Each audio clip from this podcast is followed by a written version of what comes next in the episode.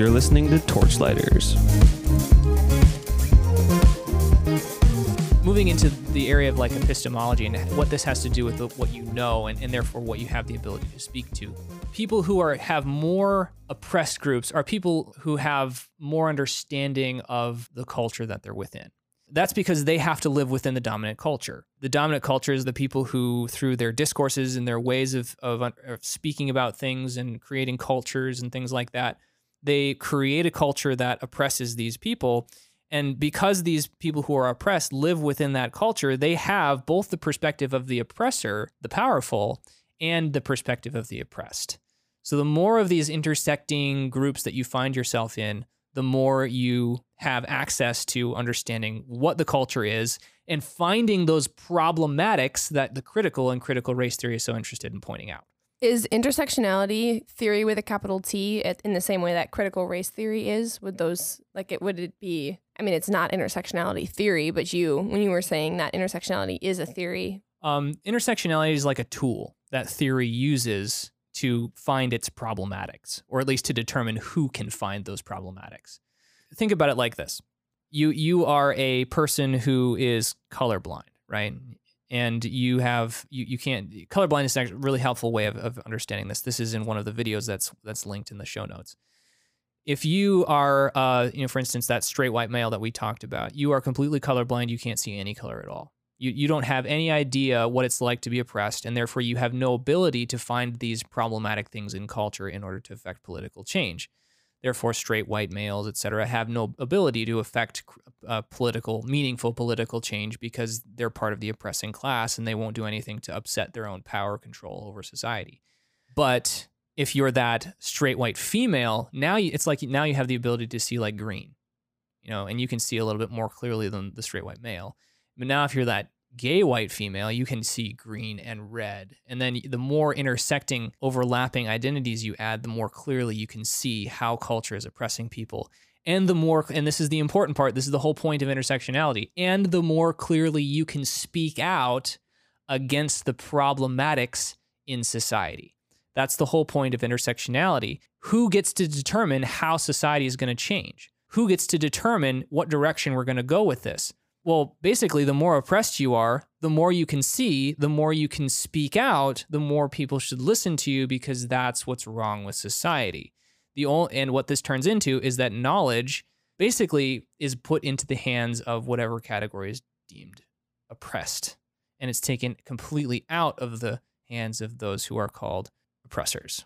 So anybody who has power is then an oppressor based on these definitions, correct? Or would that within these theories is that limited to a certain group of people? Yes. Uh, power would be in the hands of the dominant culture, which is, again, defined as like straight, white, cisgendered, able bodied men. They're the people who possess the power and then who use that power to control culture and discourse and the ways that we understand the world in order to benefit themselves. Um, it's this concept that the master's tools will not dismantle the master's house. And the master's tools are the things that the people who establish that worldview, uh, the people, the people in power, establish a particular worldview or set of tools for determining what truth is. So this is where what are those things? Well, this is like reason, mathematics, logic, the scientific method, everything that modernity stood for. And if you want to bring that into Christianity, that's exegesis, that's dogma. Those are the creeds, all the things that stand for what uh, the dominant culture maintains as its discourse over the rest of culture who is oppressed by that, and anybody who disagrees with that is is supposedly just subjugated underneath that.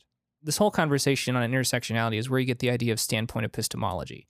I don't know if you've ever heard that phrase before, but that's an important concept to grasp. And there's a bunch of resources out there. Um, Sheologians actually did a really good series on, of podcast episodes on standpoint epistemology. You can go find them yourself if you need to. But standpoint epistemology basically says that how you are intersectionally situated within society dictates what you can and cannot know about that society. Those who are more marginalized have more access to knowledge. But what this ultimately does is, and you get this a lot, I, have gotten this many times, is that people who are in the oppressing class, the powerful class, if they really want to affect change in society, what they have to do is shut up, listen, and believe whatever is told to them because they don't have any access to the experience, to the lived experience. That's another key term to the lived experience of those people who are oppressed. Since they don't have that lived experience, the only way that they have access to understand what it's like to live in an oppressive society underneath the, the oppressor is by from the people that they have oppressed. And that's why I've been told this many times myself that if you disagree with people who are considered oppressed, all you need to do is shut up, stop talking, listen to what's told for you, and believe it without question because they are the only source of truth that you have about that thing.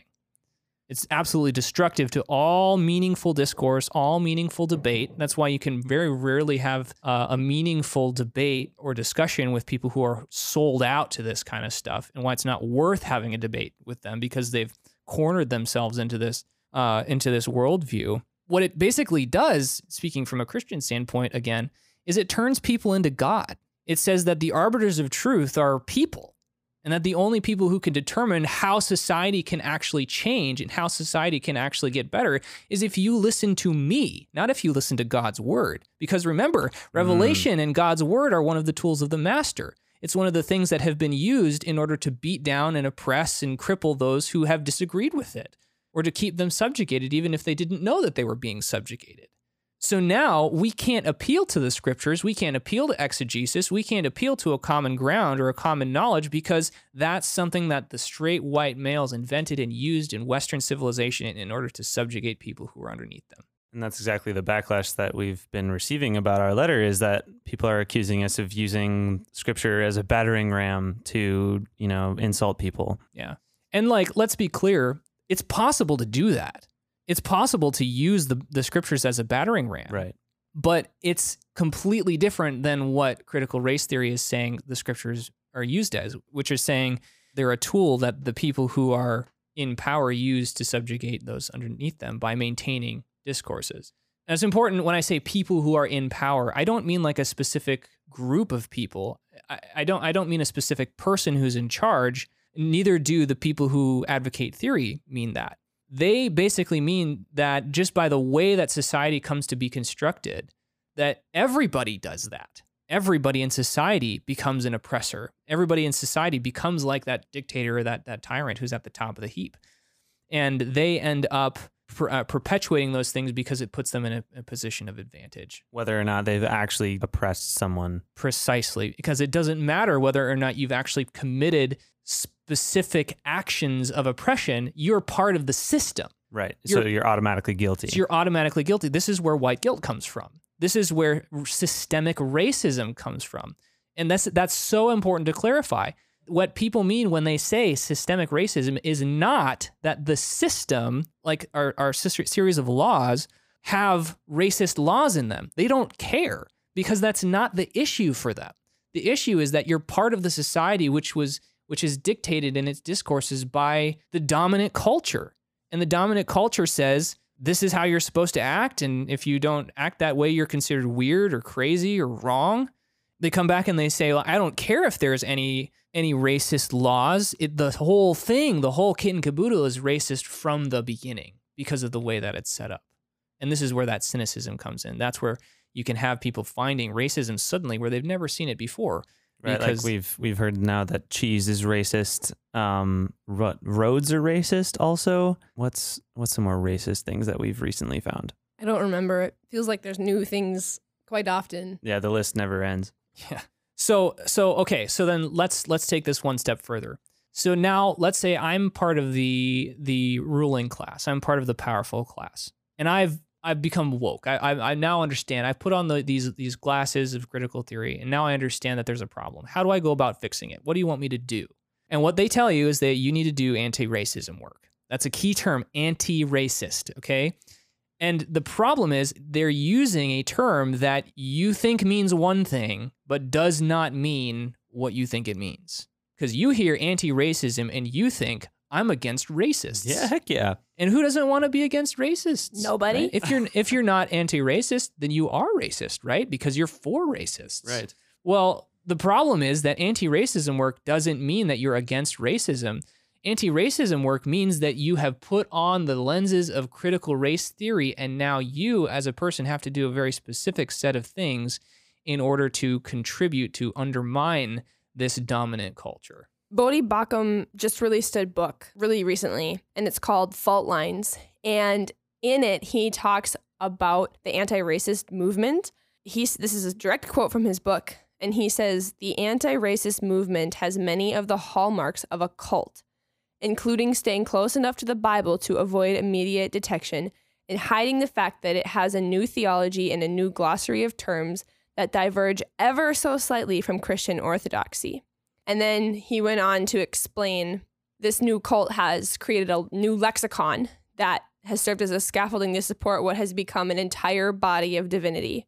In the same manner, this new body of divinity comes complete with its own cosmology, which is critical theory, critical race theory, and intersectionality, original sin, which he says is racism, law, which is anti racism, the gospel, which is racial reconciliation, martyrs, which would be like Trayvon, Mike, George, Breonna, etc., priests, which are oppressed minorities, means of atonement, which would be reparations, new birth, wokeness, liturgy, lament, the canon, which is CSJ social science, theologians, for example, DiAngelo, Kendi, Brown, Crenshaw, etc., and catechism, which would be say their names. And so that's just really interesting how it all lines up like that, like a cult, as Voddie Baucham said. It is a religion because it's an entire worldview, because that's basically what a religion is, is a worldview. It's a way of looking at the world. It's a way of understanding the world. Mm. And you need to understand that that's why this takes on such religious overtones. People are so fanatical about this because it's a fanatical cult. That's Right. literally what it is. And it needs to be rejected as that, as something that is destructive, not only to human society, not only to, to institutions like University of Northwestern, like your church, but especially your church, because this will rip your church to shreds from the inside out if it has a if it gets a root in it. It will do that in a inevitably in a matter of time.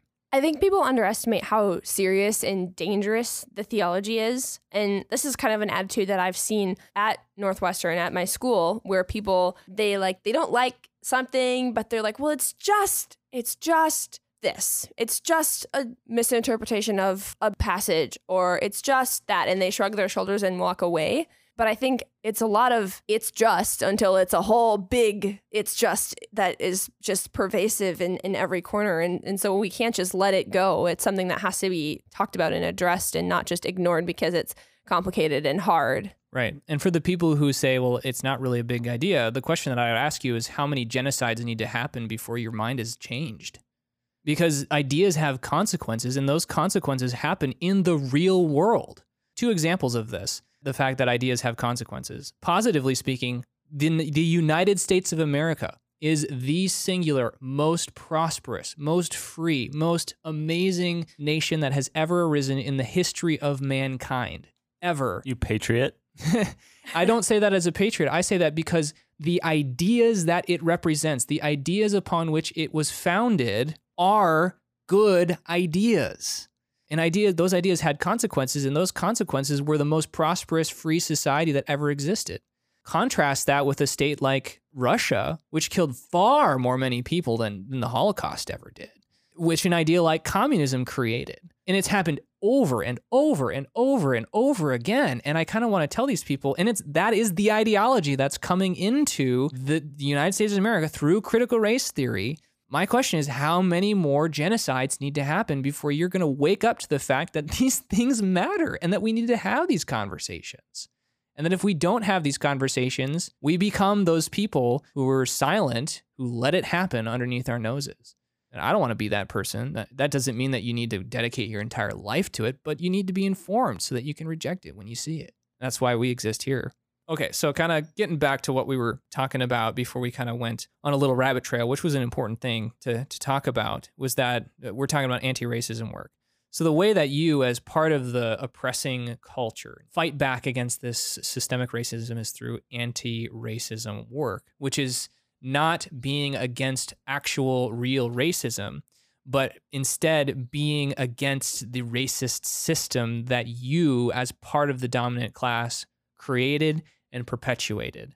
How do you do this? Well, you're supposed to basically, you know, do things like you know front uh, front minorities in your ministry for example or you use your podcast to talk about these issues or you scrutinize yourself in order to find out how you particularly insinuate racist things to your you know minority You have racist tendencies. yeah, I mean, this is basically what Robin DiAngelo's book, right, "White Fragility," is all about. Is saying like you need to spend your time, your whole life, really, basically examining how you're racist, not whether or not you're racist, but how you're racist. That's really important distinction because the assumption is you are because you're part of the society and you're part of the dominant class, and there's nothing you can do to get outside of it. So the question, and Robin DiAngelo says this all the time in her lectures and in her book, is not. I might paraphrase here a little bit, but it's not whether or not racism occurred, it's how did racism manifest in that situation. That's the question that she asks. And that's the question that people are, are always asking within these anti racism retraining things that so many people go along with. They're, they come in with this assumption that this is a racist institution. You don't have to prove it, it just is because that's how culture is. Well, the problem with anti racism work done by people in the, in the, the power class is that they haven't given up that position in society. So everything that they do in order to overcome their own racism is now read as an evidence of their racism, right? So the only reason why you put forward black people or minority people of any kind in your podcast, for instance, is because you want to appear virtuous before your white friends who all think that this is a good idea. That's racist. You're exploiting people of, of a minority uh, group in order to, to appear to be a good white, which is a technical term that, that some of them use or you always have racist tendencies. There's no possible way that you could ever atone for this original sin of racism that you are complicit in because you can't get out of your position of power. It makes it absolutely irredeemable. And if you're not willing to do that, if you have any kind of resistance, any kind of disagreement at all, any kind of disagreement that is beyond just listening for clarification, you are fragile. You have white fragility. And that's where Robin DiAngelo's book really comes in. You don't have the racial stamina in order to actually sustain the work of doing anti racism work.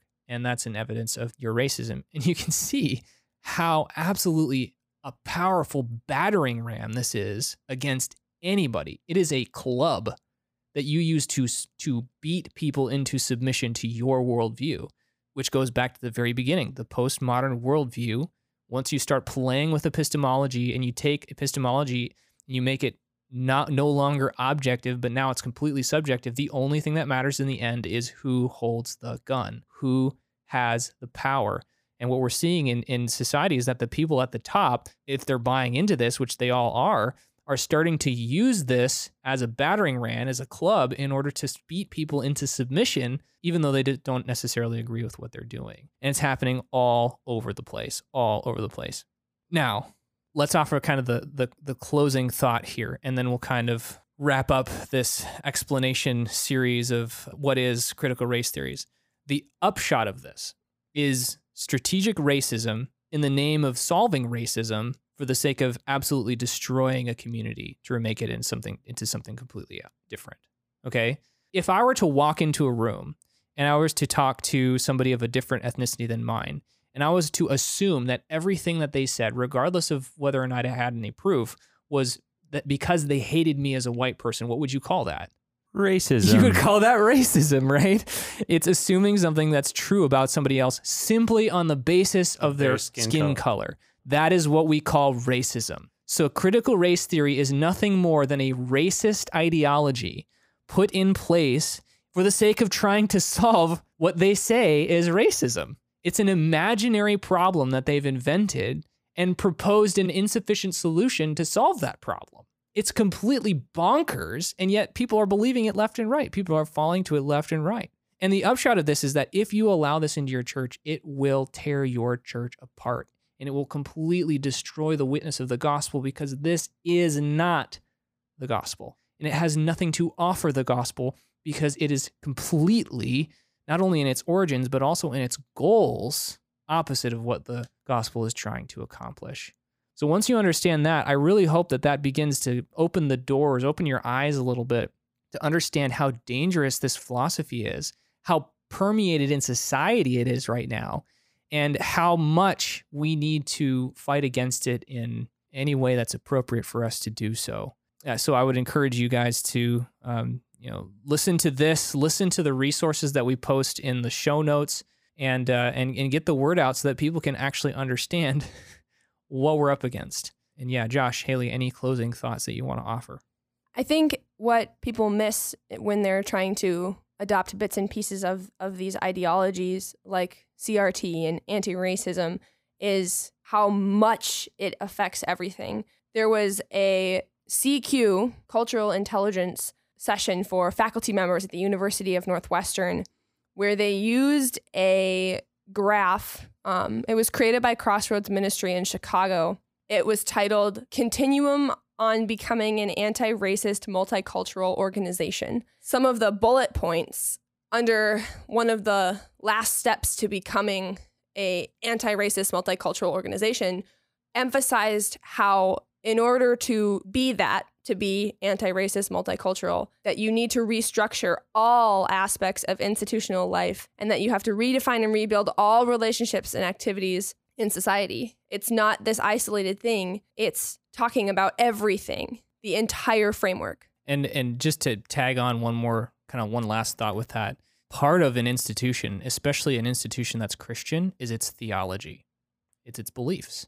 So, which means if you're going to redefine all aspects of uh, something like Northwestern University, you have to change its theological commitments because those theological commitments are the tools of the master.